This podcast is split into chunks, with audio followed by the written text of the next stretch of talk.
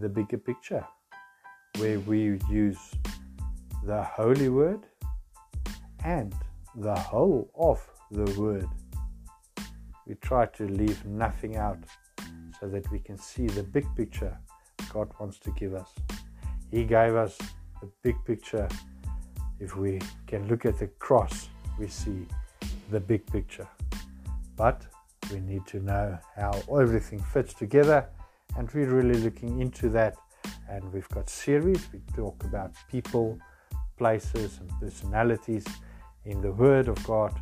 And yes, we start a series on Shechem. We're going to go to Bethel. We're going to go to the mountains and to the wells. Everything has its meaning. Looking forward to host you. Shalom.